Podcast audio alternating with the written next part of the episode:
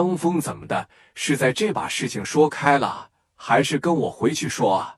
啊，这要是回去说的情况下，你也知道，你跟我们王所那关系可是不太好。咱们最好是就地把这个事解决了。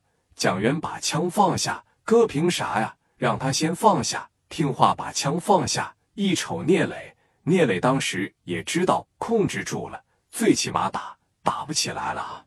聂磊自个往边上一靠，就把张峰这个家伙是给整开了。这边你看贾元趴着也放下了吗？张峰，今天的事啊，到此为止啊，你们走，兄弟想来就来，想走就走，拿我这个地方当啥了？这恐怕是不太好吧？还有啊，小兄弟找阿 Sir 这么不光彩的事，你都能干出来吗？你要是能干出来，那我可不惯着你了。行，走吧。但是有一点啊，哪天要是让分公司的人给弄进去了，你觉得一个老王能保住你们吗？多大点啊？还觉得老王是个靠山呐？那就是个吸血鬼，知道吧？老王的副手听着这个能高兴吗？哎呦，我擦！张峰，你信不信老子毙了你？你信不？来啊，打呀！回去告诉老王啊！要是想通过阿 Sir 收拾我啊，基本上是不可能。我今天能让你把这几个小孩领走，但是啊，好好考虑考虑，把我这哥们打成这样，这事绝对不算完。聂磊，你要是够手，咱改天再约个地方甩个点，咱好好打一场。你敢吗？敢吗？行好行，我告诉你呀，咱俩这个梁子呀，就算是结上了，哥们。来日方长，三天之内，我要是不把你弄残废了，老子这个孽字倒过来写。阿行，我等着你，我看看你怎么把我弄残废的啊！走吧，兄弟们，收家伙，我等着你呀！三天，我等着你，听着没？刚一说完这话，聂磊啊，被几个阿 Sir 当时就给带走了。你说这边的一带走，聂磊这边也是说气冲冲的就下去了。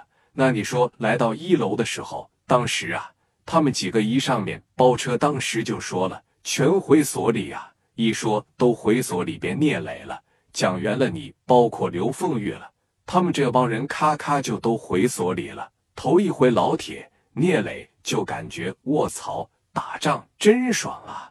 火拼这个东西是真爽啊！这个东西可不是说一般二般的，他能整了。这玩意是实在是有点太爽。回到所里边了以后，老王当时瞅着他们说：“这个张峰那边怎么说的？”王哥他说了这么一句话：“说你要是动用阿四的情况下，可就别怪他了。这小子认识阿四吗？何止是认识啊！你打算怎么办呢？我打算明天再找他一趟。如果真要是说分公司的抓你怎么办？”我聂磊这个人呢，就相信啥呀？车到山前必有路。张峰呢，我是干定了。眼瞅着我俩都打成这个样了，那很简单，我要不弄死他，他指定弄死我了。行，那你去吧。我还是那句话，兄弟啊，凡事啊多加小心，千万别折腾出人命案子来。蒋元啊，你有点太冲动了，知道吧？你那一枪真要是说打他脑袋上。他真要是不知道躲啊，那基本上说，你看他这一躲，大部分打墙上了。真要是吓傻他，你这两枪就把他命要了，知道吧？以后可不行这么冲动了啊！虽然蒋元虽然说史殿林冲动了一点，但是当天晚上绝对是打出了名了。你信不？还有聂磊说这种头脑冷静的，他绝对是打出了名了。就这么些人围着你。聂磊上来，啪就给你一炮子，当时就干起来了。包括啊史殿林，你包括蒋元他们，这不会玩枪的，头一枪趴的都这个了。都回了家以后琢磨琢磨，今天晚上虽然是没把张峰干了，但绝绝对对是过瘾了。也好好的回去开了个会，说等咱下一回再火拼的时候，咱们一定会更加的团结一点。于是啊，聂磊当时想出来了一个办法，想出来了一个什么办法啊？是这么的吧，咱们来个声东击西。他每天要不是在家里边，要不就是在他这个会所里边，平常的话，他不可能说把二三十人全带在身边吧？他可能说底下这二三十人有给他看着水库的，有给他干着这个的，这么的来个声东击西，看看他什么时候回家。我就不信他家里边能藏着二三十个打手。这边说磕他，你等张峰这边一出来，他是带一个保镖也好。是带两个保镖也好，直接就把张峰磕了，直接就把张峰打残废了，感觉行吧？